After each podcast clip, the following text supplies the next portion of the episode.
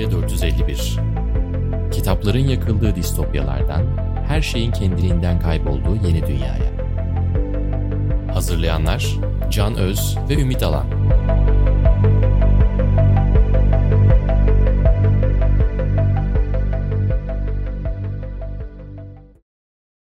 Merhaba, Yeni Medya 451'in yeni bölümüne hoş geldiniz. Bugün ben Can Öz, karşımda Ümit Alan. Önemli bir konumuz var, sevgili Harun Tekin. Hoş geldin Harun. Hoş bulduk. Bugün yeni medya müziği nasıl değiştiriyor bölümünde bunu soruşturacağız. Hem yeni medyanın müzisyenlere etkisini öğrenmeye çalışacağız. Müzik üretimini nasıl değiştirdiğini öğrenmeye çalışacağız. Platformların hayatlarını nasıl etkilediğini ve tabii ki bütün bunun altında yatan müzik dinleme kültürünü nasıl etkilediğini ve bizi nereye götürdüğünü sorgulamaya çalışacağız sevgili Harun'la birlikte. E tabii bunu buna girmeden önce hemen şeyi söyleyelim. Bugün siz hangi tarihte dinliyorsunuz bu programı bilmiyorum ama Mor ve Ötesi'nin son albümü Sirenler çıkalı daha henüz birkaç hafta oldu ve bu albümle beraber yıllar sonra Mor ve Ötesi de yeni medyanın çok daha dominant olduğu bir dönemde bir albümle piyasaya girdi. Bu da önemli çünkü Ümit sen de bununla ilgili sorular hazırladın zaten. Evet. Albümle çıkmak, single yerine çıkmak ne demek ve yeni medyada albüm var etmek ne demek? Aslında bu tecrübeyi Hı-hı. yıllar sonra çok büyük bir farkla yaşayacaklar ve yaşıyorlar. O yüzden de yani, ekstra önemli. Mor ve Ötesi'nin bir önceki albümü çıktığında Twitter daha birkaç yıllıktı. E, Türkiye'de 2009'da yaygınlaştı Twitter. 2012'de çıktığını düşünürsek daha evet. henüz bu kadar sosyal medya insanı olmamıştık.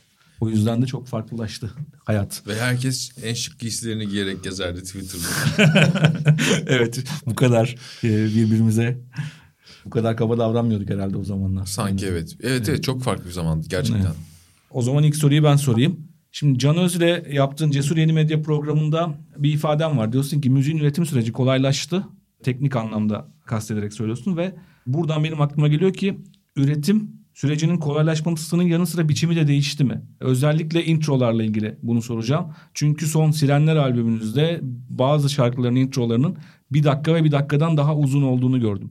Bu şu sıralar çok tanık olduğumuz bir şey değil müzikte. Hı hı. Pat diye şarkıya giriliyor genelde çünkü izleyiciyi birkaç saniye içinde yakalamak gerekiyor. Bununla ilgili neler söylemek istersin? Şey? Öncelikle çok teşekkür ederim. Bence çok güzel bir giriş oldu bizim albümden bahsedildiği için değil sadece. Konuyu gerçekten doğru bir yerinden yakalayan bir soru.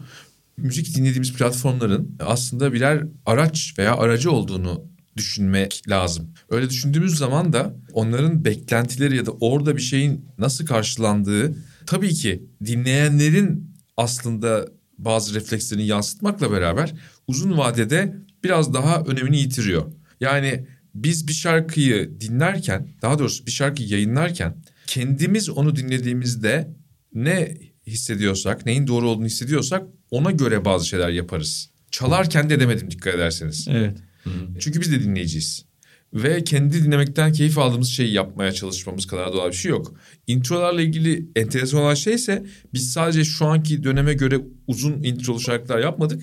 Biz bütün kendi diskografimizde Bizim zaten öyle bir dakikayı geçen introlu benim hatırladığım hiçbir şarkımız bile olmayabilir. Bu albümde Aa. üç tane var. Hı. Ben bunun hani öyle mi o zaman al bakalım gibi bir şey olduğunu düşünmüyorum. Yani e, şöyle olduğunu daha ziyade düşünüyorum. Zamanla ilgili meselede yani bu zaten zamanlar üzerine kurulu bir albüm ya. Hı. Zamanla ilgili meselede aslında işin kendisinde de olan bir şey bu. Yani çok aceleniz varsa zaten bu albümü dinleyemiyorsunuz aslında. Hı Yani herhangi bir albüm dinleyebilir misiniz? Bence çok dinlersiniz ya. Yani, yani işte albümü doğru söylüyorsun. sonuçta. Doğru söylüyorsun. Albümü herhangi bir albüm demek değil ama bu şarkıların da çoğunun sizden beklediği bir şey var. Bir adanmışlık var ufak da olsa. Yani yani şu intro bitse de demeyeceğinizi umuyoruz. Çünkü biz öyle demedik. Mesela İstiklal Hı-hı. ki belki klibi çıkmış olur bu artık yayın Hı-hı. yayınlandığında. İstiklal'in introsunda çok enteresan bir şey var. Mesela o bir dönüş daha olsa gerçekten sıkıcı olacağını biliyoruz. Öyle mi düşünüyorsunuz? Evet. evet. Sanıyorum 1.36 İstiklal'in Evet gelişi. fakat şu anki halinden kısalttığın zaman hiçbir şekilde şu anki etkiye ulaşmıyor. Ve bu bizim üçüncü klip şarkımız ve albümden sonra çıkan ilk klibimiz olacak. Bunu da şöyle yapmıyoruz yani. Bir ne bileyim sanat için sanat edasıyla ısrar ederek falan değil bence çok yakalayıcı ve insanların kendini bulacağı ve albümün hatırlanan şarkılarından biri olacak. Ama şuraya dönelim. Ha, bu müzik üretenin açısından bakıldığında kalıcı bir ürün olarak müzikte siz tabii ki bölümlerin uzunluğunu insanlar nereden dinliyor, hangi medyumla dinliyor, hangi alışkanlıkla dinliyor diye sadece buna bakarak yapmazsınız. Ama mesela Adamın Dibi albümün açılış şarkısı. Evet. Hemen vokalle başlıyor yani. ilk gitarı duyduğunuz anda vokal giriyor. Ben bunun da mesela yeri olduğunu, bizim daha çok böyle şeyler yaptığımızı zaten ve bu, hani buna karşıyız biz uzun intro hatta tam tersine uzun introlarla dalga geçen bir kuşağız biz aslında. Çünkü bizim 90'larda Türkçe işte popta da, rock'ta da, fantazi müzik hepsinde Arabesk. yani böyle artık introdan yani cılkı çıkıyor insan intro bitti ama ben de bittim diyeceğin kadar tuhaf introlar vardı. Bizim yapmayı düşündüğümüz şey anlatımın bir parçası olarak bunu düşünmek. Ben de uzattım. Ee, bence zamanla ilgili bir vurgusu olan bir albümde introsu uzun olan şarkılar da var. Hiç introsu olmayan şarkılar da var. Bunlar hepsi farklı farklı dikkatler talep ediyor O dinleyiciler. zaman tabii- şunu ekleyeyim. Bu tam burada. Sorunun bir kısmı oydu zaten. Sormadığım kısmı. Bunu Mor ve Ötesi yapabilir. Çünkü Mor ve Ötesi zaten belli bir kitleye sahip buraya gelene kadar. Yeni bir şarkıcı buna cesaret edebilir mi? Edebilir ama etkisi ne olur ona bakmak lazım. Yani orada çok böyle köşeli düşünmemek lazım. Çünkü Hı. bir müzik grubu ya da bir sanatçı illa bir tek müzik yapmak zorunda değil. Yani bir çeşit müzik ya da bizim yaptığımız bu albüm yapabileceğimiz tek albüm değildi. Bütün bir albümü de introsuz şarkılarla yapabilirdik. Albüm boyunca 72 dakikalık bir intro da yapabilirdik. Yani hepsi de bizce güzel olabilirdi. Seçimler illaki anlamla ilgili olmak zorunda değil. Bazen fonksiyonaliteyle de ilgili olabilir. Bizim şu andaki lüksümüz ki lüks de hani 25 yıldır müzik yapmayı başardığımız için belki hak edilmiş bir şey olarak da görülebilirse itirazım olmaz. Yani evet biz anlamla ilgileniyorsak evet burası bir dakika olabilir diye hissediyoruz. Ama belki yeni başlayan birisinin merhaba demek için daha hızlı bir giriş yapması da bir şey değil yani sell out olarak görülmeli bence. Evet biz de yani tanımalarını istediğin zaman kendini işte cümbüşle giren bir cambaz tabii ki çok etkili. Harun peki bu yani sizin tabii bu parçalarda ve bu albümde yaptığınız seçimler çok kendinize özgü bir müzik üretirken yaptığınız şeyler zaten. En nihayetinde çok sizi tanımlayan bir sürü şey yapıyorsunuz burada ama şeyi çok merak ediyorum. E, Siz geçtiğimiz yıllarda çıkardığınız albümlere kıyasla hazırlık yaparken yeni medyanın varlığının ve olası etkisinin ne kadar farkındaydınız? Yani bir müzisyen için belki işte size sürekli veriler geliyor çünkü. İşte dinleyicilerinizin hangi ülkede olduğu, hangi parçaların daha çok dinlediği, hatta belki hangi saatlerde dinlediğine kadar. Normalde bir albüm hazırlarken bilmediğiniz çok fazla şey biliyorsunuz.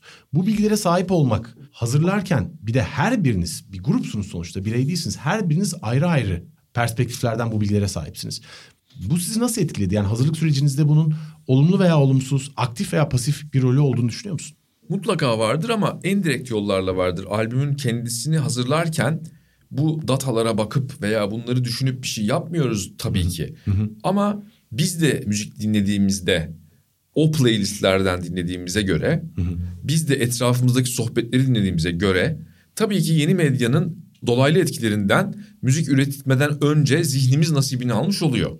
Ama sonrasında üretilmiş olan müziğin nasıl sunulacağı konusu devreye girdiğinde özellikle biz bir de işin her yanıyla do it yourself geleneğinden gelen insanlar olduğumuz için ilgilendiğimizden tabii ki daha çok devreye giriyor. Müzik bitti. Artık mix mastering bitti. Şimdi biz nasıl anlatalım yaptığımız şeyi? Bu konu geldiğinde kesinlikle etkiledi. Tanıtım aşamasında. Evet, yani, evet. Müziğin üretiminde bir rolü olmadığını söylüyorsun. Ben en direkt rolleri olduysa da ben bilemem. Bilinçsiz bir rolü olmuş Ama olabilir diyorsun. kesinlikle sunum aşamasında bir rolü oluyor. Örneğin sizin elinizde hangi mecralarda ne yapmak gerekir gibi bir soru olduğunda yani hangi televizyon kanallarına çıkalım diye sorulur. Hatta öyle vesileler aranırdı. Yani şu anda hiç öyle bir yani konusu geçti ya da geçmedi diyelim yani televizyon mu? Ya özellikle Türkiye'nin durumu da bunda etkili ama yani Evet. yani Türkiye'de tabii gerçekten hani kimi kanallar zaten yok hükmünde. E olanlardan bazıları da yani nasıl söyleyeyim bu alanda sorunun cevabı yüzde yüz evet. Tanıtım alanı kısmında, diyorsun. Evet. Ya şunu şu- bir, bir takip sorusu sorabilir miyim? Tabii ki. Yani mesela şöyle bir bilgi. Bir müzisyenin üretim sürecinde muhakkak etkili olacaktır. Bilginin sadece varlığı bile diye düşünüyorum. Seni dinleyen kitlenin yaş grubu. Ve seni daha genç insanların ne kadar dinlediği, senin gelecekte o kuşaklar büyüdüğünde bırakacağın etkiye dair de sana bir takım mesajlar veriyordu. Dolayısıyla benim kastettiğim şüphesiz ki sadece işte hareketli introlar dinleniyor veya yabancı ülkeler dinliyorlardan öte aslında sana varoluşsal bilgiler de veriyor bu aldığın bilgiler. Ya bunlardan duygusal olarak etkilenmiyor musunuz gerçekten yani? Şöyle şeyler oluyor. İçgörüler... Ben mor ve ötesine özgü olarak sormuyorum bunu aslında ama tabii ki sizin üzerinizden soruyorum. Yani müzisyenler bunlardan nasıl etkileniyordur varmak istiyorum daha çok aslında. Ama o tabii çok genel ve benim çok doğru cevap veremeyebileceğim bir konu. Çünkü bu veriler üzerine kariyer inşa eden ve çok başarılı olan insanlar da var. Tabii. Ben onu bilmiyorum doğrusu. Ama çok saygı duyuyorum. Bir parça da anlamak da istiyorum aslında nasıl olabilir böyle bir şey diye. Ama benim daha çok içgörü düzeyinde bize gelen bir şey oldu mesela. Daha mutlu olamamın öyküsü bize çok enteresan bir şey söyledi.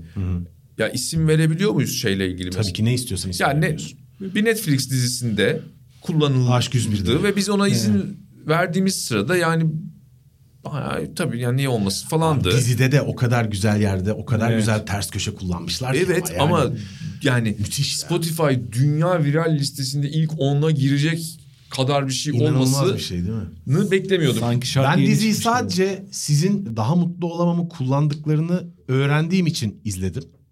Bu da çok acayip bir Bu etki. da bir etki. Şimdi Ve bak- diziyi çok beğendim sonra.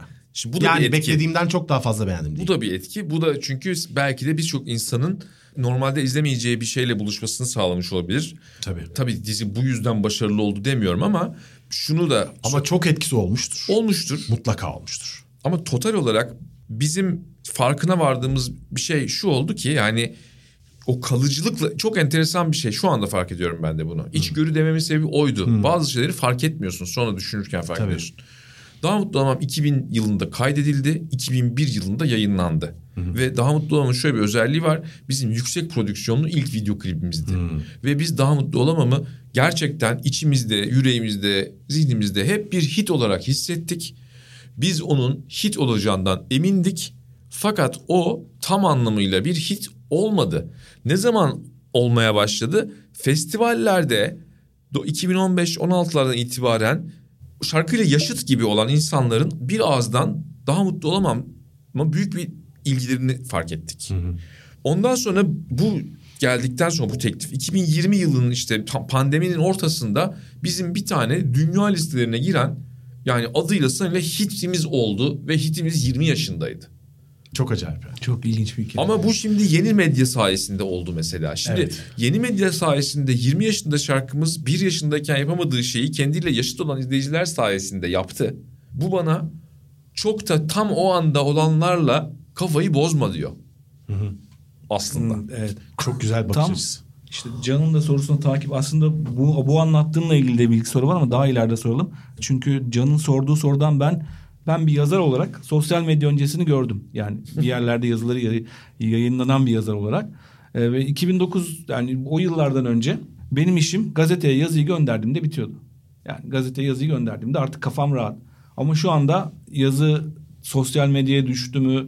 Nerede ne kadar paylaşıldı? Onu bir tekrar paylaşmam gerekir mi? Instagram'da story atmam gerekir mi? Bir sürü şey düşünüyorum. Bu müzisyenler için de geçerli. Bu bir konsantrasyon bozukluğu ve bir şey yaratmıyor mu sanatçıda? Kesinlikle yaratıyor mesela. Buna çok net bir şekilde evet yaratıyor demem lazım. Çünkü bir kere mizaç olarak müzisyenlerin çok büyük bölümü belli ölçüde dışa dönük ama introvert yani içe dönük yanları olan insanlar. Yani ben veya bir başkası sahneye çıkıp binlerce insana şarkı söylüyor diye sürekli Instagram'da kendinden bahsetmek istiyor anlamına gelmiyor yani. Hatta tam tersine. Yani ben mesela bir süredir albüm çıktığından beri çok zorlukla bir şey paylaşabiliyorum şeyde Instagram veya Twitter'da. Hani onu kırmak için bir şey yapmayı düşünüyorum ama çünkü hani kendini övmeye yola öyle anlaşılabilecek bir şey yapmaktan imtina ediyorum ama bu mesela belki de ticari olarak yanlış olabilir falan. Ama benim durumuma göre çok daha ekstrem şeyler yaşayan insanlar var. Yani ve haklılar. Yani bir oyuncu, bir işte şarkıcı, bir, bir ne bileyim heykeltıraş niçin kendi reklamını yapmak zorunda olsun? Başkalarının senden bahsetmesi çok güzel bir şey. Abi herhangi bir sanatçı için. Ya bunu istersin Yazarlar değil mi? için. Dünyadaki Evet, yazar zaten. herhangi bir sanatçı için kendi yaratısının neden iyi olduğunu sözle anlatmak durumunda kalmak kalp kırıcı bir şeydir abi. Bu hiç değişmez. Beni yazı yani. yazmaktan daha çok yoruyor bu. Yani orada paylaşmak. Yani bu, bu bence çok temel bir problemi bu çağın ve burada nasıl bu iş çözülecek çok merak ediyorum. Çünkü şöyle de bir şey var. Görgü değişiyor. Yani eskiden gerçekten senden bahseden ve iyi bahseden bir tweet'i like'lamaya utanırdın. Böyle bir görgü vardı. Ya, ya ayıp olmasın şimdi diye. İlk o Twitter'ın Evet. ilk zamanlarında. Twitter'ın ilk zamanlarında, Yani birisi evet. senden iyi bahsetmiş diye onu like'lamaya utandığın bir yerden geliyoruz arkadaşlar. Ve Twitter'ın üzerinde dantel örtü olan dönemler. Evet. Şu an ama- paylaşıyoruz. Hayır ama şu anda biz onu paylaşmadığımız zaman hani biraz sersem miyiz acaba oluyoruz. Görgü oraya Evet. kaydı. Şimdi ama yani kendimizden bahsetmenin yani bir sınırı olsa gerek. Her gün belli ölçüde story yaparsan eğer işte o zaman başarılı olma ihtimal artıyor. Tamam da yani ben o şekilde istemiyordum. evet çok Evet evet. maalesef. Ya bu evet ve ayrıca ekran süresi yani bir insan şimdi buna biraz ilgileneyim diye bir şey diyemiyorsun yani. Azıcık bakayım 15 dakika bakayım benden kim bahsetmiş değil yani o zaman senin eğer böyle bir şey kafayı kıracaksan epey bir zamanını da buna harcaman gerekiyor. Bu da bence feci bir yani konsantrasyon kaybı. O zaman diğer konudan hemen devam edelim uzaklaşmadan. Daha mutlu olamamla ilgili 20 yıl sonra popüler olmasından bahsettin. Bununla ilgili data da var elimizde. E, Amerika'da yapılmış ama MRC Data firmasının son rakamlarına göre pazardaki tüm büyüme eski şarkılardan geliyormuş. Bunu da nasıl şey yapmışlar? En popüler 200 yeni parça artık düzenli olarak toplam akışların %5'inden daha azını oluşturuyor. Yani en popüler 200 parça toplam akışın %5'ini oluşturuyormuş. Gerisi kalan %95 eski şarkılara ait. Eski şarkıların yeniden gündeme gelmesine ait. Ve bu oran sadece 3 yıl önce iki katıymış bunun. Yani giderek eskiye doğru bir kayış var. Ben Türkiye için böyle bir araştırma bulmadım. Ama sence bu durum Türkiye için de geçerli midir? Acaba neden kaynaklanır ve buradan müzik kötüye gidiyor anlamı çıkartabilir miyiz? Çok iyi ama üçünü de hatırlatmanı isteyeceğim galiba. Tamam. Bir bu Türkiye'de böyle midir? Evet. Anekdotal söylüyorum bence böyledir. Hafif de olsa böyledir. Hip hop dışında. Evet. Hip hop'taki durumun başka bir durum ama onun dışında bence de Türkiye'de katalog müziği yani o katal- katalog diyorlar galiba o şeye. Eski müziklerin dinlenmesinin ben de özellikle son iki yılda görünür biçimde arttığını düşünüyorum. Bunun bir sebebinin bu arada pandemiyle ilgili olduğunu düşünüyorum. Ama kanıtlayamam. İkincisi bunun sebepleri miydi? miydi? İkinci soru. Evet neden kaynaklanır demiştim. Pandemiden kaynaklanır. Ya bir pandemi bir sebeptir bence ama bir tanesi kuşak değişimiyle ilgili olabileceğini düşünüyorum. Yani belli bir anda kuşak değişmiyor belki ama ona belki bir 100 yıl sonra bakıldığında görebileceğimiz bir şey olarak belki de şu anda kritik bir anı yaşıyoruzdur şu 3-4 sene içerisinde. Ve o andan itibaren önceki 20-30 yılı bir yeniden hatırlıyoruzdur. Türkiye'de edebiyatta da var aynı eğilim. Olabilir. Yani Çok bu, net bir şekilde var yani. bu mümkün. Bunun bazen çok komik bir şekilde yani yeni ürettiğin bir şeyle insanları etkilemeye çalışırken daha önceki bir şeyden bahsedilmesi karşılığında o daha önce ürettiğin şeye kızmaya başlamak falan gibi etkileri de olduğunu söyleyebilirim. Ama peki müzik daha mı kötü? Üçüncü de o Evet, muydu? evet üçüncü de buydu. Müzik kötüye gidiyor anlamı çıkartabilir Ha bu arada pardon ikinci sorunun cevaplarından bir tanesi müzik dinleme alışkanlıklarıyla ilgili bence. Şimdi eskiden bizim yaptığımız şey nasıldı? Biz yani bir CD veya plak veya kaset almak için son derece işte ne bileyim o şeyleri başka birilerine de sorarak ama belli sayıda albüm satın alıp dinliyorduk. Evet. Hatta karışık kaset dinliyor ol yani yine de ne kadar dinleyebilirsin. Şimdi elinin altındaki şey çok enteresan. Yani herhangi bir müzik servisine abone olduğun zaman dünyanın bütün müziğine erişimin var gibi bir şey oluyor.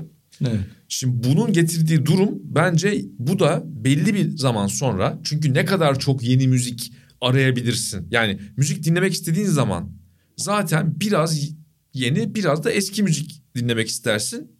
Ama genelde daha bildiğin şeyleri dinlemek istersin. Şimdi bu durum o bildiğin şeylerin benzerlerini bulmayı çok daha kolaylaştırdı. Bence bu da bir sebeptir. Evet.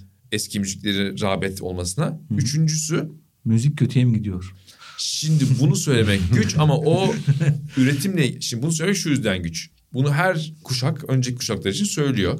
Ama mesela Bir bazıları da haklı olabiliyor bazen. Yani mesela 1980'lerde dünyanın içme suyuna bir şey karıştırıldığı konusu bence net. Yani hani müzik tarihine bakarsan. Florid diyorsun. Bilmiyorum artık ama 70'ler gibi veya 90'lar gibi bir, bir şeyden bahsetmiyoruz 80'lerde. Doğru. Böyle Evet. bir daha ya ne olmuş burada ya falan.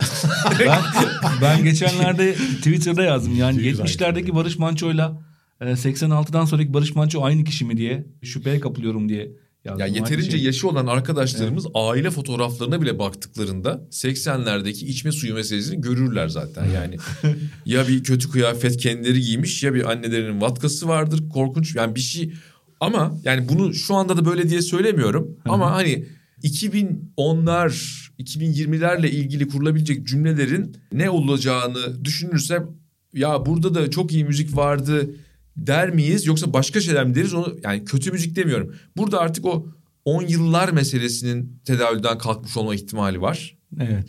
O bakımdan da müzik kötüye gitmiyor ama ilişkisellik çok değişiyor. İnsanların müzikle kurduğu ilişki bir çok değişiyor. İki müziklerin birbiriyle geçişkenliği çok artıyor. Bu dijital platformlarda müzik dinlenen çağda bu söylediğin kadar belirgin bir şey daha var. İnsanların türe göre müzik dinleme alışkanlıkları çok azaldı. Yani farklı türlerde müzik dinliyorum cümlesi çok daha gerçek şu anda geçmiş 20 yıla göre. Böyle bir şey var. Bir de insanların müzikle kurduğu ilişkinin ne kadar tutkulu olduğu meselesi var. Orada az önceki şeye dönecek olursak yani siz bir albümü 40 gün bekleyip 40. gün geldi en sonunda beklediğim ithal kaset diye satın alırsanız bizim Tarkan Gözübüyük'le ortak bir teorimiz var. Almak için beklediğin zaman kadar en azından ilgilenirsin o albümle. Yani 40 gün. Ve ben çok albümle 40 gün ilgilendim yani. Doğru. Evet. Ben de öyle. Şimdi öyle bir şey yok yani hani 4 saniye Vietnam ilk 50'ye 4 saniye ulaşabiliyoruz şu anda. e bununla 4 saniye ilgileniyoruz tabii. O, zaman da şimdi bu kadar tutku dinleyicinin tutkusundaki değişiklik üretilen şeydeki ve üreticinin tutkusunu değiştirmemiş olabilir mi?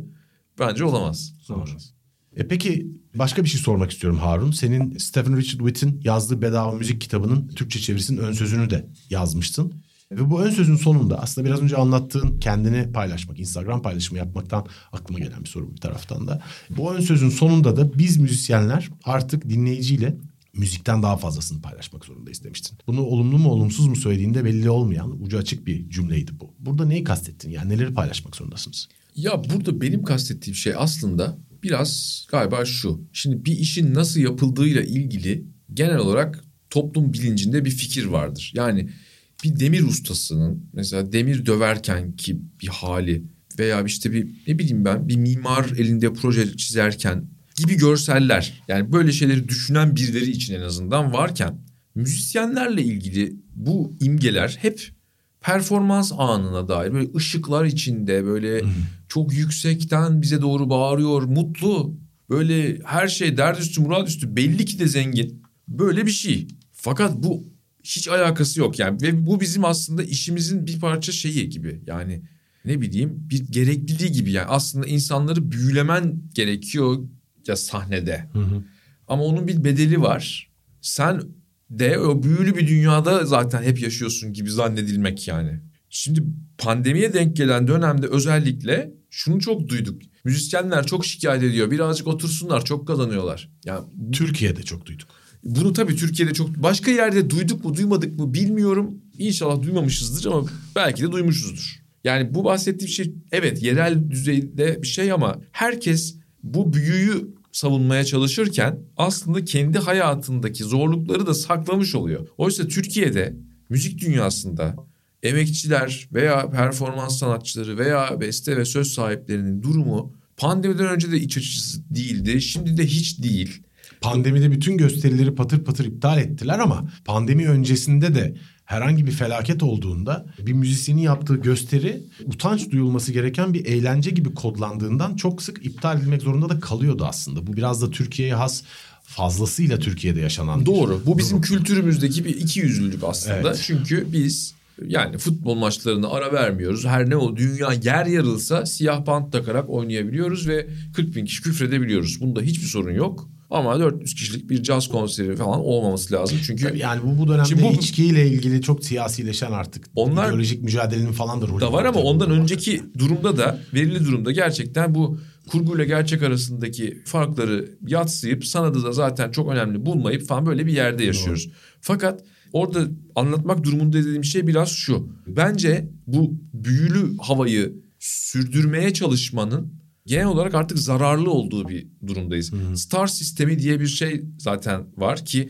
hani burada aslında üstteki yüzde birden bahsedilirse ben aslında hani oraya dahil olan bir şeyin içinden konuşarak da söylüyorum belki. O yüzden sen mi anlatıyorsun falan derlerse tamam evet ben anlatıyorum. Ama o serinin ikinci kitabı olan Müzikonomi'de aslında bunu çok iyi anlatıyor. Yani müzik ekonomisinde dünyadaki bütün ekonomilerde olan eşitsizliklerin mikro ölçekte görülebileceği şeyler var, izler var. Ve bence bizim yani müzisyenler daha fazlasını anlatsın derken benim kastettiğim şey ya bu işin aslında sadece gördüğünüz yani sonuçtan ibaret olduğunu görmenizi tercih ede geldik şu ana kadar. Ama bence artık böyle tercih etmeyelim. Çünkü bunu çok ciddiye aldığınız zaman bizi bir takım finans patronlarıyla falan karıştırıyor olabilirsiniz. Şeyin de kayışı böyle oldu ya Türkiye'de özellikle ama dünyada da eskiden yani magazinin odağında aslında gerçekten çok zengin olanlar da vardı. Yani bu futbolculara ve sanatçılara bunun kayması demek aslında yani o dünyanın alt ortasına kaydı olay. Ya kimse gidip değil mi şimdi Jeff Bezos ne bileyim hani isim de vermeyelim şimdi de yani Adını anmak istemediğimiz. adını anmak istemediğimiz Kel. hayır şu yani aslında bütün konunun geldiği yer Müzisyenler. müzisyenler kulakları çınlasın. Ve sanatçılar kendi durumlarını belki hayatlığın her anı değil ama o işin doğasına dair başka şeyleri de paylaşmak zorundalar bence. Siz de pandemide pandeminin başlangıcında acayip bir reaksiyon verdiniz. Ve online biletli konser yaptınız. Ben onu kişisel olarak yaptım. Evet. Çünkü çok büyük bir risk ve tam bir kendimi kobay gibi, gibi hissettim yani. Yani E öyleydi. Herkes zaten ne olacak diye sizi izledi. Aslında seni izledi daha doğrusu istiyorum. Yani 50 bilet de satabilirdim. Ama mesela o hediyeler konserinde 28 Haziran 2020'de 2000'e yakın bilet satılınca ki işte onun önce gelirinin yarısını dedik sonra tamamını ihtiyaç haritası üzerinden işte ihtiyacı olan müzik sektörü emekçileri paylaştık falan ama esas mesele dayanışma değildi orada. Esas mesele bu böyle bir ekonomi çıkabilir mi ortaya? Çünkü o zaman çok daha fazla şey yapılabilirdi Müzisyenler para kazanabilir pandemide. ve sonrasında da. Sonrasında da tabii doğru. Ya benim orada en şaşırdığım şey şu oldu. Bu bence çok iyi geçen bir örnekti. Ama devam pek gelmedi sonra. Gelmedi. Yani ve gelebilecekken gelmedi aslında. Şeyi anlatmaya çalıştım ben o aylarda. Zaten müzisyenin yani üç çeşit konser geliri var. Bir tanesi bilet geliri, bir tanesi kamu kurumlarından işte devlet, belediye, dernek, vakıf falan. Bir de sponsor geliri. Ve bunların üçünün ikisini falan birleştirebildiğin or- oranda da daha da iyi şeyler oluyor. Ama yani bunların dışında bir şey yok zaten. Ama sen pandemi başladı diye her akşam Instagram'da canlı yayındayız. 4 saat çalacağız şarkılarımızı dediğin zaman saçma bir şey oldu yani. O sırada bir perform zaten o bir performans gibi değil. Sonra Instagram canlı yayından gelen ses iyi değil. Kötü bir ses. Çok çoğunlukla yani. Artı ona yayın diyoruz zaten. O bir konser mi? Zaten hani benim yaptığım şeyde de so- Çok romantik eylemlerdi onlar tabii aslında. Ya tamam romantik ama- dediğim yani çok duygusal bir reaksiyondu Tabii aslında. ki O öyle, tamam. Sektörel, endüstriyel bir eylem değildi o zaten. Ama endüstri etkileri olan bir eylem. Endüstriyi Sen öyle bir şey yaptığın oldu. zaman her akşam zaten bedava ve kötü bir şekilde bir sevdiğin sanatçı dinleyebiliyorsan eğer Bilet niye alsın? niye alasın bilet. Evet, Doğru haklısın. Şimdi bunlar falan ama işte Bundan dolayı mı devam etmedi sence yani? yo bence sonra bizim çok duruma göre çok değerli olabilecek bir özelliğimiz var. Unutuyoruz yani. Unut- bir de çok insan cesaret edememiş de olabilir sanki öyle bir havada oldu. bilmiyorum çok da e, Yazık oldu ama gerçekten. Çünkü başlangıcında ben de sizin, senin, hep sizin diyorum. Senin konseri izlediğimde çok heyecanlanmış ve heveslenmiştim ve çok da ses getirdi zaten. şeyler oldu bu arada. Az önce saydığım mesela diğer tür sponsorlu canlı konserlere bir dönüş oldu. Biz de yaptık ondan bu sefer. Ve Ötesi olarak. Başkaları da yaptı. Ama biletli onlar bir şey olmadı değil mi? Onlar iyi oldu. iyi de oldu. Ya bilet meselesinde şöyle bir yere takılınıyor ve ben aslında orada çıldırıyorum zaten. Ya bilet normal konser için bilet mesela isterken yani insan bilet alsın isterken utanıyor muyuz biz? Utanmıyoruz şimdi Yok. en azından. Ya böyle bir şeyde insanlar gerçek ya şimdi bilet yapmasak mı acaba? Ya niye yapmasak mı? Sen zaten evde oturuyorsun ve bir şey yapamayacaksın belli bir süre. Niye biletli yapmasak mı? Yani onun bir bedeli olduğu fikri müzisyenlerin kendisinde bile az vardı. Dolayısıyla bilmiyorum en azından şunu görmüş olduk ama ha biz yapmadık ama BTS tane inanılmaz bir biletli online konser yaptı. Çok gıpta ettim. Çünkü hemen hemen yaptıkları her şeyi yapmayı hayal etmiştim onlar yapmadan ve yaptıklarını duymadan önce. Ha, ve eğer sen tabii ekonomiye getirmek istersen Hayır. burada söyleyeyim. O sanıyorum yani yanlış hatırlamıyorsam 80 milyon dolar falan kar eden bir iş oldu kendi başına. Bir, bir tek konserden bahsediyorum. Hiç fena değil. Çok iyi. Bence de. Peki BTS demişken bir araya bir soru sıkıştırabilir miyim? Bu müziklerin eskisine göre yani senin az önce söylediğin gibi daha mutlu olamamın 10. sıraya gelip bütün dünyada dinlenmesi gibi aslında dünyada yeni üretilen bütün müziklerde eskisine kıyasla çok daha hızlı dünyanın her yerinde dinlenebiliyor. Yani burada milyarlar dinlenmiş dememizin de belki bazı yerlerde sebebi de biraz o. Dünyanın her yerinde sürekli olarak ulaşılabilir olması. Ee, e mesela K-pop için bu yer yer söylenir. J-pop için de yer yer söylenir. Yani işte Batı müziğinden çok daha hızlı etkilenen ve onu çok sindirmiş ve yeni bir müzik üretmiş olduğu söylenir. Dünya müziklerinin, dünya müzik geleneklerinin, kültürlerinin birbirlerine kimine göre olumsuz, kimine göre olumlu, kimi benzemeye ve sıkıcılaşmaya, kimisi de aslında birbirine öğrenmeye başladı şeklinde yorumluyor bunu ama müzik türlerinin ve müzik alışkanlıklarının birbirine hakikaten yaklaşmakta olduğu fikrine katılıyor musun? Yoksa bu bugünden baktığımızda bize mi öyle geliyor sence? Bilmiyorum ben bugünden de tam bakamıyorum çünkü çünkü bu çok geniş bir data yani böyle bir şey ne oluyor acaba nasıl bir etkileşim oluyor acaba bilmek kolay değil. Ee, ama Ha, şunu söyleyebilirim bir Koreli pop grubunun şu anda Türkiye'ye gelse Nazilli'de bile 1500 bilet satabilecek olması gerçeği üzerine Çok daha çok fazla. düşünmek lazım. Hmm. Bu nasıl oluyor da oluyor? Yani bu sadece kültürel değil, politik, işte ekonomik falan şeyleri var. Yani bir Kore gerçeği var. Belki onu başka şeylerde de konuşmuşsunuzdur.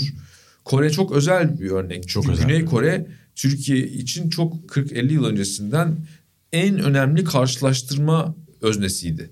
Yani bu iki ülkeye bakılarak ben ben büyürken öyle olurdu ve hakikaten yakın şeyleri vardı yani. Bir takım demografik göstergeleri, işte ekonomik şeyleri, e, şeyi hızları da çok paraleldi. Çok uzun. bir sürü şey paraleldir fakat 2010'lara kadar öyleydi hatta. Tam ne zaman olduğunu hatırlamamakla beraber biraz daha erken Ekonomik olduğunu, olarak er- biraz daha erken bir kopuş başladığını düşünüyorum. Yani sadece bizle olarak değil yani bütün dünyada overperform eden bir Hiçbir bir şey oldu orada yani. Ama şu andaki durumda yani 40 yıl önce baktığında hayal edemeyeceğin kadar iki ayrı dünyadan bahsediyoruz. Bence mesela burada beni heyecanlandıran şey şu olurdu. Bir takım üniversitelerde bir takım akademisyenler bu farkın Türkiye ayağındaki kültürel sebepleri araştırsalardı benim çok hoşuma giderdi. Yani tamam orada böyle bir şey var burada böyle bir şey var ama bu farkı neyle açıklayabiliyoruzu birileri benim bir takım teorilerim var ama söyleyemem. Ama bu çok önemli bir şey. Bu Türkiye'de bizim ne kadar mutsuzluğumuz varsa hepsine dokunan bir cevap var burada. Ben kendi adıma söyleyeyim benim K-pop'a tahammülüm yok gerçekten. Ama bütün dünyada yarattığı etkinin dediğin gibi Nazilli'de binlerce bilet satabilecek etkinin öyle hafife alınarak beğenmiyorum deyip geçilemeyeceği çok açık. Şimdi filozof ve dijital sanatçı olarak bilinen Matt Dryhurst'un bir makalesini, bir makaleye verdiği görüşü okudum. Diyor ki müziğin kendisinin ikinci bir hususu olduğunu ve belki de görüntünün birinci de olduğunu iddia edeceğim biçimde gelişen birçok yeni müzisyen var diyor. Yani görüntüyü daha öne koyuyorlar ve bu yeni bir şey değil ancak müzikte görüntünün ses üzerindeki üstünlüğü artık hiç olmadığı kadar şiddetli diyor. Şimdi yeni medya dünyasında klipsiz şarkı yok hükmündedir diyebilir miyiz sahiden? Bu Diyebiliriz. ben şahsen klip izlemeyi yorucu buluyorum. Ee, Ben de. Bir kere izliyorum bir daha izlemiyorum. Niye bu kadar önemli klip meselesi? Valla bu benim aslında şeyim yani temel konularımdan biri. Bunu Can'la YouTube kanalında da o yeni medya sohbetlerinde konuşmuştuk. Ben biraz iyimser bir şekilde bunun düzeltileceğini düşünüyorum insanlık tarafından ama şu anda göz çok şımartılmış ve kulak çok aşağılanmış durumda bence. Yani bu kadar görüntüyle kafayı bozmuş olmak hem bence estetik olarak çok zevksiz bir şey. İnsani olarak da böyle hani çok aşağılayıcı bir şey geliyor bana yani. Hem de nasıl diyeyim çok yorucu ve şu çağdaki bu bütün dikkat dağınıklığını, bütün bu darmadağın bilinç dağılmasını hepsini birden bu görsel tahakkümle açıklayabiliriz. Hemen hemen hepsini açıklayabiliriz yani. Şu anda yaptığımız şey mesela bir ses kaydı. Bu ses kaydının görüntülü olmamasının değeri paha biçilmez bir şey benim için. Neden derseniz çünkü konuştuğumuz şeyle nasıl göründüğümüzün ne alakası var? Hiçbir alakası yok. Biz şu anda ama eğer kameralar tarafından çekiliyor ve aynı sohbeti yapıyor olsaydık büyük ihtimalle vücut dilimizden tutun başka şeylere bir sürü lüzumsuz etken tarafından verimsizleştirilmiş bir sohbet içinde olacaktık. Şimdi bunu müzikle ilişkilendirebilirsek eğer siz bir makineniz olsa ve ortalama işte müzik kalitesiyle ortalama müzik videosu kalitesini karşılaştırsaydı herhalde yani dünyanın en iyi işte yemeğinin yanında dünyanın en kötü şarabını içmek gibi bir sonuç çıkardı. Çünkü tamam görüntüsü olsun. O zaman ne yapalım? Alalım bir kamera, yürüyelim bir kırda. Yani bu Türkiye'ye özel bir şey değil. Yani o kadar çok low yani budget yani çünkü yok insanın parası haklı olarak. Bizim de yani her şarkıyı kliplenecek hiçbir zaman paramız olmadı. Kimsenin de olmaz yani çok şey değilseniz eğer. O, Evet. Yani en üst 10 binde birde falan değilseniz. Orada bile harcamamayı tercih edebilirsiniz yani delilik bu yani. Yayınladığın her şarkının bir video klibi olması gerekmesi fikri. Ama ona rağmen mesela biz ne yaptık şimdi? İki tane klibimiz vardı. Üçüncüsü işte çıkmış olacak herhalde bu yayınlanırken. Geri kalan sekiz tane için albüm çıktığı anda birer lirik video hazırlamıştık. Yani ki bari YouTube'da o videolar izlensin. Hiç değilse şarkı sözlerinin olduğu albümün artwork'üyle alakalı bir video olsun da hiç değilse anlamlı bir görsel içeriği olan bir şey. Çünkü izlenecek orada da yani bir şey olacak. Birisi yapıştıracak bir şey. Başka bir şey olacak. Yani bu işitme duygusuna, insan zihnine, beyne, evrime, kültüre, uygarlığa hakaret yani. Bu kadar görsellikle ilgili bir vurgu ve insanların çok büyük bölümünün de şeyi de anlamıyorum mesela tercih etmemesi gerekir aslında. Çünkü o kadar iyi görünebilmek kolay değil ki her zaman. Eğer yani çok küçük bir azınlık o kadar sürekli iyi görünebilir veya iyi bir prodüksiyon içinde şey yapabilir. O yüzden bizim aslında sürekli ya bunun üzerine konuşmamız, düşünmemizde çok büyük fayda var. Podcast evrenini de ben bu açıdan çok önemsiyorum aslında. Belki erişiminin Türkiye'de henüz hak ettiği yerde olmadığı düşünülebilir ama podcast evreni bu görsele karşı mücadelemizde çok önemlidir yani. Dünyanın dünyanın en nitelikli kitlelerine sahip sosyal medyası podcast. Açık ara. Bütün diğer hepsini ki akademik platformları dahil ezer geçer yani. Ya Öyle bir bunun var. tek cümlelik bir cevabı ben ki normalde sevmem böyle tek cevapları şu olabilir. Dinlemeyi biliyorlar.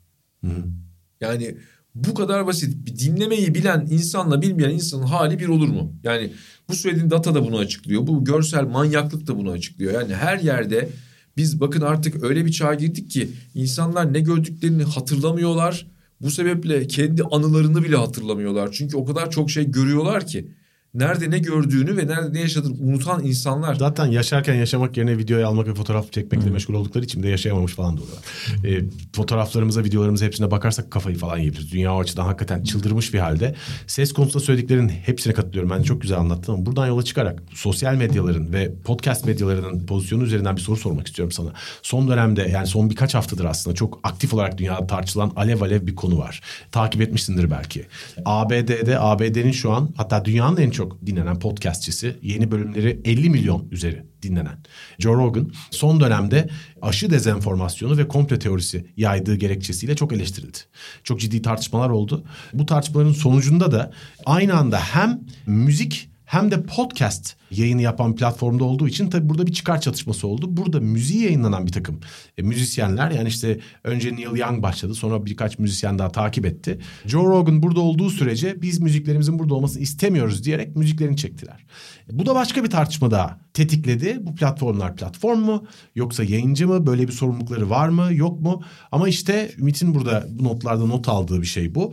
Yani haberciliğin konusu olan bir konuya tepki için şarkıcılar şarkılarını çekmeye başladılar.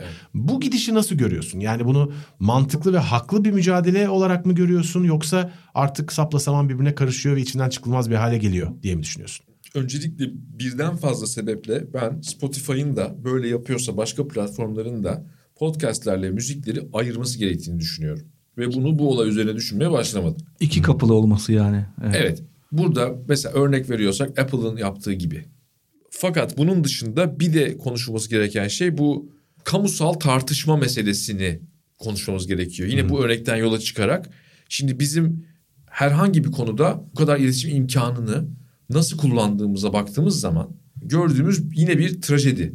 Yani bir Iowalı işte cahil bir işte ne bileyim adamın aşı karşıtlığını da veya başka bir yerdeki o kadar cahil olmayan bir adamın ama çok gayri bilimsel bir fikrini de ben bu kadar görünür olarak karşımda bulmak zorunda mıyım? Yani bu zorunda mıyım sorusu çünkü karşımda buluyorum yani ben onu aramadığım halde buluyorum. Twitter'da buluyorum, podcast'te buluyorum, YouTube'da buluyorum. Instagram'da her yerde buluyorum. Ve bu saçmalıklar benim talep etmediğim hatta dünyamdan çıkarmak istediğim şeyler. Fakat haber değeri olduğu anda bir şeyin onu karşımda buluyorum. Bu 90'larda yok muydu? Evet. Vardı da yani e şimdi her fikrin ya bir de karşıtını duyalım dediğin zaman geçmiş olsun zaten ve yani şu andaki dünyanın gidişatı da kötü muhakeme, kötü fikirler, kötü kararlar üzerinden bir insani yok oluşa gidiyor zaten. Ve bunu şimdi istiyor muyuz, istemiyor muyuz? Yani bunu konuşalım. Yoksa işte ben de müziğimi çekiyorum. Ben çekmiyorum. Özgürlük olsun. Daha daha önemli bir mesele var. Biz bu kamusal tartışma meselesini nasıl restore edeceğiz yani? Daha Evet. önce bir konu olduğunda Türkiye'de de bunun örnekleri var. Siyaset meydanı güzelmiş yani. Siyaset Meydanı diye bir program vardı bilmeyenler için. Her hafta bir konu enine boyuna tartışılırdı. Normalde hayatta göremeyeceğiniz insanlar, hayatta duyamayacağınız ve genel olarak anlamlı olması için çok çabaladıkları görüşlerini anlatırlardı. Hiç kimse çıkıp da orada kolay kolay saçmalayamazdı yani. Sayın Kırca. Sayın Kırca. Şimdi buradan geldiğimiz yer esas biz yani müzik kalitesi olur, işte görsellik olur, şu olur ama düşünce kalitesi yani fikir kalitesi o kadar yerlerde ki bunu söyleyip bunu konuşmamız lazım. Burada evet işitmenin burada da bence bir rolü var. Çünkü ne dediğimizi de duymamaya başladık. Yani başkalarını dinlemenin ötesinde ağzımızdan çıkanı kulağımız duysun. Evet, zaten Abi o kadar haklısın ki biz Ümit'le bunu Yeni Medya 451'in başından beri bölüm bölüm bunu konuşuyoruz ve bu çok çelişkili bir tartışma konusu aslında. Yani bir regülasyon ve denetim ve kontrol Evet. mekanizmalarının karşısına aslında herkesin istediğini nispeten yapma yolunu aradığı ve bulduğu, anonim olduğu ve özgür olduğu bir alanı koyduğunda bunun sonucunun da Mad Max'e çıkabildiği bir dünyada görüyoruz bir taraftan. Bunun dengesini nereden bulacağımız çok çelişkili, çok çetrefilli bir tartışma konusu. Ama bu da bence zaten bütün bu konuyu ilginç yapan şey diğer taraftan. Çünkü tartışılacak çok şey, yapılacak çok şey var hala. Tabii hiçbir şey de bitmiş değil. Valla değerler önereceğiz. Yani değer sistemleri önereceğiz. Eleştirel olacağız. Yani böyle olacak. Yoksa Evet. mesela birilerinin bir şeyleri kötü demesi gerekiyor mesela. Ama bunu sen kötüsün falan değil. Yani şu andaki vasatı gerçekten tarih olarak geride bırakması gerekiyor insanlığın. Yoksa bu vasat insanlığı geri bırakmak üzere. Yani buradan insanlık namına çıkış rica ediyoruz. bu en çok algoritmalarla ilgili bir durum. Yani bir fikrin dillendirilmesiyle dillendirilen bir fikrin algoritmik olarak megafonla yükseltilmesi aynı şey değil. Yani ikisi de ifade özgürlüğü sayılmaz. Evet. Ve bravo. bu algoritma meselesi hem müziği etkiliyor hem düşünce dünyamızı etkiliyor birçok şeyi etkiliyor. O yüzden platformların kullandığı algoritmaların şeffaf olması ve bu şeffaflığın da artık yasal bir düzenlemeye sokulması gerekiyor. Onu da önümüzdeki yıllarda umarım görürüz. Göreceğimizi Evet. umuyoruz. Hatta algoritmist diye yeni bir meslek çıkacağını da Bir bölümde bölümlerde incelemiştik. Evet. Yani algoritmasına güvenmediğin zaman firmanın yeminli müşavir gibi yeminli algoritmisti davet edip baba şunu bir Evet. resmi olarak bizim için denetler misin diyebileceğin bir takım olasılıklar oluyor. Çok fazla şeyin değişeceği şüphesiz. Bu şeylerde daha dürüst. Müzik platformlarında daha dürüst. Diyor ki şunu dinlediğin için bunu önerdim diyor. Tabii tabii. Yani bir Ben de- gerekçe- ben de bir gerekçe veriyor. Bu arada. Az önce Evet. söylediğim gibi. Evet. Müzikte yine bakın yani işitmenin bir sonucu olarak mı olayın işitme evreninde geçmesinin doğal bir sonucu olarak mı gerçekten görsel evrene göre işitsel evrende hala algoritmalar ve öneriler görsel evrene göre daha tutarlı. Yine de çok Evet. yetersiz olmakla beraber. Yani Mor ve Ötesi'ni dinlediğin için şunu önerdim diyor. Ve o zaman anlıyorum ki bunu bana Mor Ötesi'ni dinlediğim için önermiş. O orada bir şey oluyor. Sokrates Ee, Podcast, Daha adil. Sokrates Podcast'ın Wrapped'inde kendi içimizde Sokrates Podcast dinleyenlerin en çok dinlediği müzik grupları arasında ve podcastler ve müzikler arasında Mor ve Ötesi de vardı. Bunu da söylemek lazım. Evet. Bu tür tatlı bilgiler de geliyor. Eksik olmasınlar. Ee, Teşekkür ederim. Şeyleri soracağım Harun'a birazdan. Çeşitli bizim daha önceki bölümlerde konuştuğumuz yeni medya başlıklarına dair ufak ufak fikirlerini soracağım ama sen bir soru Evet. daha sormak istiyordun galiba. O soruyu da Tamam. lütfen sor sonra ben geçeyim oraya. Şimdi Walkman'den önce hatta Walkman'le birlikte uzun yıllar boyunca müzik aslında sosyal dinlenen bir şeydi. Yani benim çocukken annemle babamla evde yaptığım en büyük tartışmalar e, sesi çok açtın, çok kıstın, çok kısık oldu. E, bu tartışmalardı çünkü kulaklık bağımlılığı yoktu. Ama şu an varsayılan ayar kulaklıkla dinlemek değil ama şu an müziğin varsayılan ayarı kulaklıkla bireysel olarak dinlemek.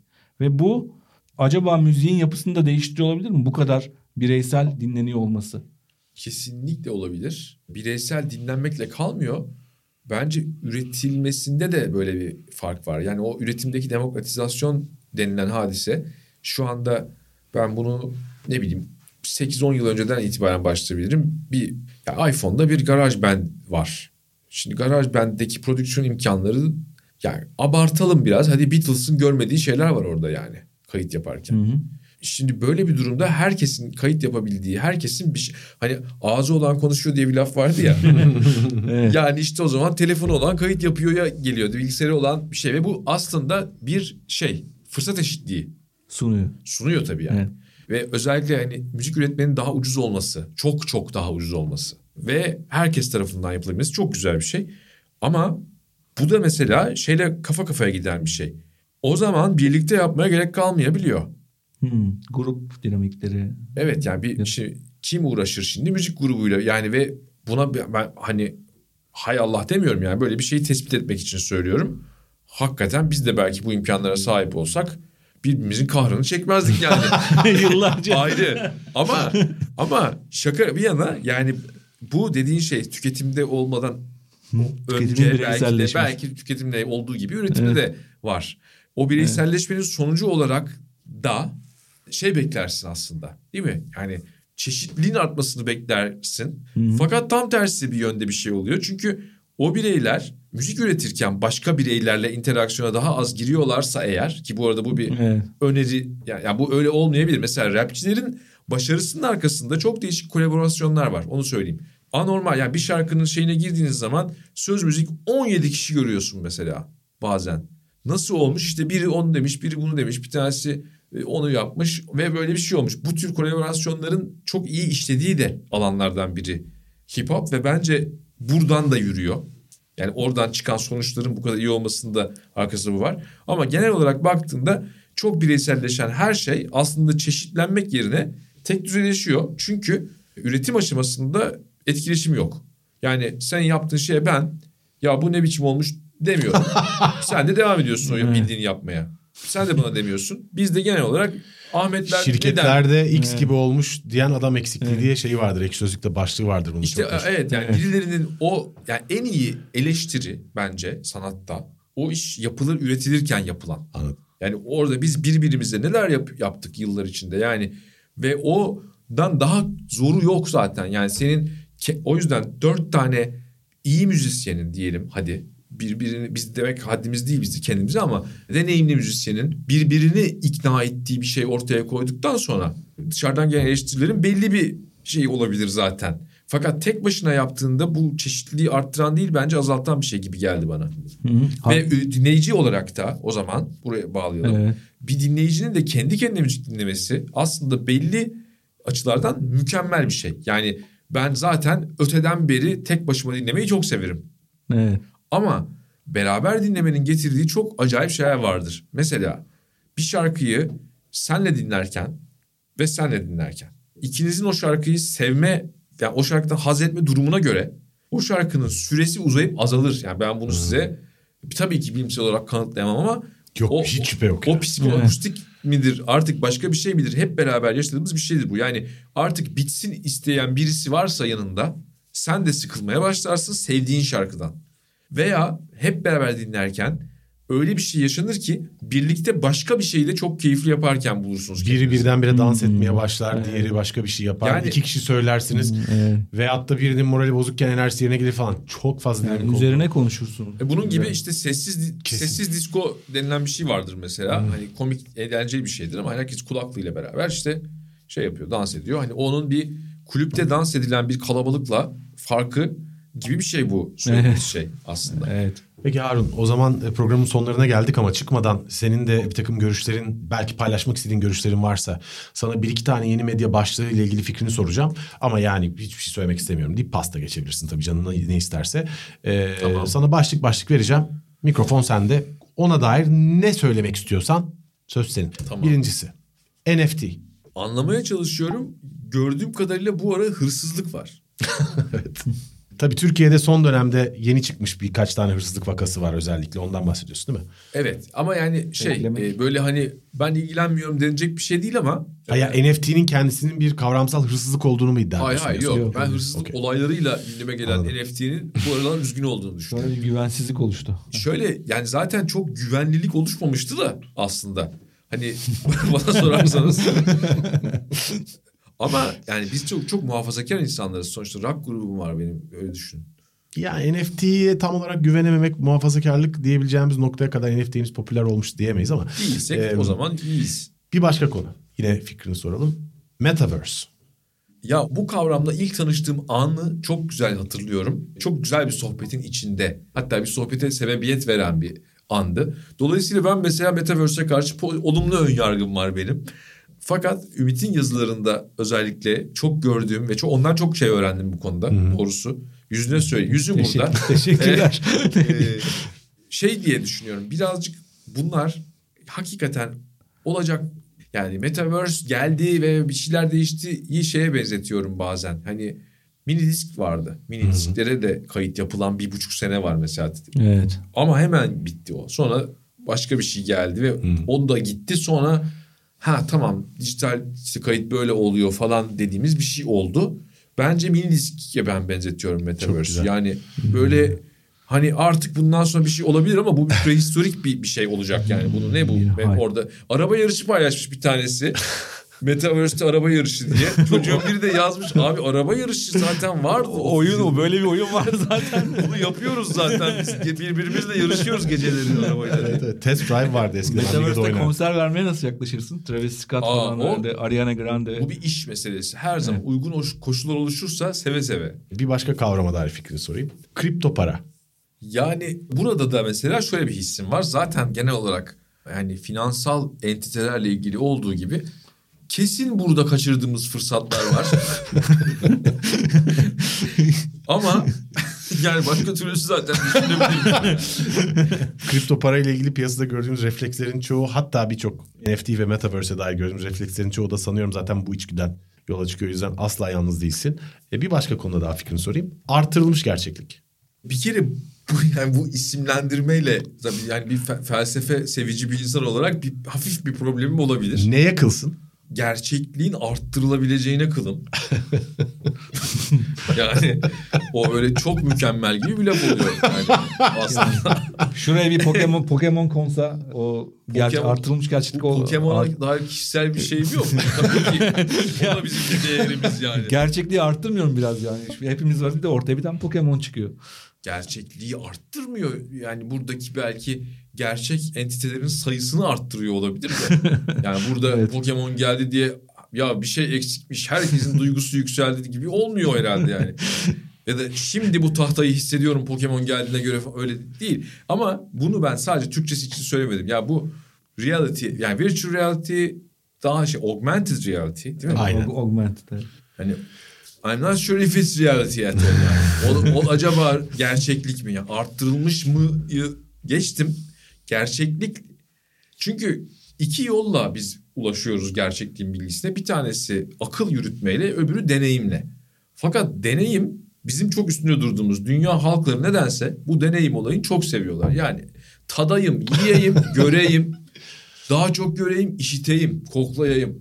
Fakat akıl yürüteyim, sakin sakin düşüneyim, bakayım bir bekleyeyim bir daha düşüneyim yok. Ama akıl yürüteyim. Yani Çok hele ya gerçeklikle ilgili bir şeye biz deneyimle ulaşmaya çalıştıkça böyle saçmalıklarla karşılaşacağız ve kafamıza taktığımız bir şey sayesinde gerçekliğin hakikaten yükseltilebileceği, arttırılabileceği gibi bir vehme kapılıp bu isimlendirmeyle beraber bunu kabul ama o bir deneyim. Yani aslında deneyim yoluyla yine ki bence buralarda şeye ihtiyaç var. Yani gerçekten tabii yine aynı circle'a geliyoruz yani. Aynı Yani daha çok düşünmek gerekir bence. Ama Zaten deneyimle ve deneyimleyin sözcüğünü kullananların %99 herhalde reklamcılar. Gerçek hayatta sağında solundaki bir insanın sana deneyimle falan dediğinde o kadar Şu aşağılık reklamcılar. ama ama Bunun için bir reklam metni yazar olduğunu not etmek lazım. Yo, ben, ben, ben o konuda da artık yani biraz daha değişik düşünüyorum. Reklamcılar, siyasetçiler, ne bileyim taksi şoförleri hiç kimse Seni koyduğu kategoriye bakar mısın Ümit? ya hayır canım Güçlü. Satıcı toplumun pazarlamacı reklamcı giremez. Ya, taksi şoförleri şu an İstanbul'da yaşayan birisi için çok olumlu bir yerde durmuyor ondan diyorum. ya tamam o zaman örnekleri yetler. Espri yapıyorum lütfen sen devam et. Devam et. Hayır, Kötü örnek- espri yapma Çok konusunda kötü, kötü böldük. örnekleri veremememi sağlama konusunda tutarlısınız ama yani. çok affedersin lütfen devam et. Yani- Pardon pardon. Gerçekten. Yani bu birçok insanın hayatına etkide bulunan meslek sahiplerinin bir takım kötülüklerin kaynağı olduğu fikri bende artık işlemiyor. Çünkü bu kalabalıkların üstünden sorumluluk atmak için bulduğu şahane bahanelerden biri. Yani sen eğer deneyimlemeye çok aç olmasan tırnak içinde işareti yaptım bu arada. Deneyimlemekten bahseden reklamcı diye bir şey olmazdı. Yani bu kadar da değil. Deneyimle ilgili konu evet tabii ki yani medya, siyaset bilmem buralarda böyle gatekeeper'lar var mı? Var. Ama insan da biraz akledecek kardeşim yani. İnsan hepimiz de aynı hardware ile geliyoruz buraya değil mi yani? Bu birazcık bunu o kadar atmayalım üstümüzden bence. AR, ha bir de AI sen kimsin ya onu, onu sormadın. Yapay zeka. Yapay Buyurun. zeka. Ya orada ben aslında işte bu saydıklarının hepsine göre daha umutluyum ve daha olumlu şeyler hissediyorum. Çünkü deneyimle değil akıl yürütmeyle ilgili. Yani müzik müzik de yapılıyor yapay zekayla ama. O, o kısmında nasılsın? Yani o kısmında da çok yani ben bizim yaptığımız işin üzerindeki büyü perdesinin kalkmasından rahatsız olmam. Çünkü bu ne? Yani şimdi bir hisler var, sezgiler var, işte rüyalar var, düşünceler var ve bunların hepsinin arasından çıkan bir takım müzikler var. Yani bu bizim zihnimizle ve bedenimizle yaptığımız bir şey. Ve şimdi buna benzer bir şeyler yapabilen bir yapay zeka beni niye üzsün ki aslında? Bu bana dair bir şey söylemiyor aslında. Ha böyle bir şey ne kadar olabilir? Epey olabilir. Yani görebildiğimiz kadarıyla epey olabiliyor. Hukukta da, tıpta da, müzikte de belli aşamalar geçildi. evet. Ama bizim esas yine burada soru şu. Yapabiliyor mu? Değil. Yaptığı zaman o ne ifade ediyor? Ben yaptığımda ne ifade ediyor? Sen yani Mor ve Ötesi'ni taklit eden yapay zekayı izlemeye gider misin? Yoksa aa kendileri çalıyor diye bizim biletlerimiz mi daha pahalı olacak? Belki daha iyi çalıyordur yapay zeka. Daha iyi de çalsa, daha iyi çalan bir yapay zeka, yani şunu söylemem lazım. Mor ve Ötesi özelinde veya herhangi bir rock grubu için onları bir arada tutan şeylerden bir tanesi ilk yıllarda eşit düzeyde kötü çalmalarıdır arkadaşlar. Müthiş. Eşit sözcüğünü burada vurguluyorsun daha çok Eşitlik, galiba değil mi? adalet diye bağlamak istiyorum. Gerçekten de bir kusurlarla olan münasebetimiz zarar görmezse e, ne ala. Yoksa kusurluluktan çıkıyor bütün bu şey. E, Kusur üsluptur zaten. Yani Evet, üslubu kusurlar verirler.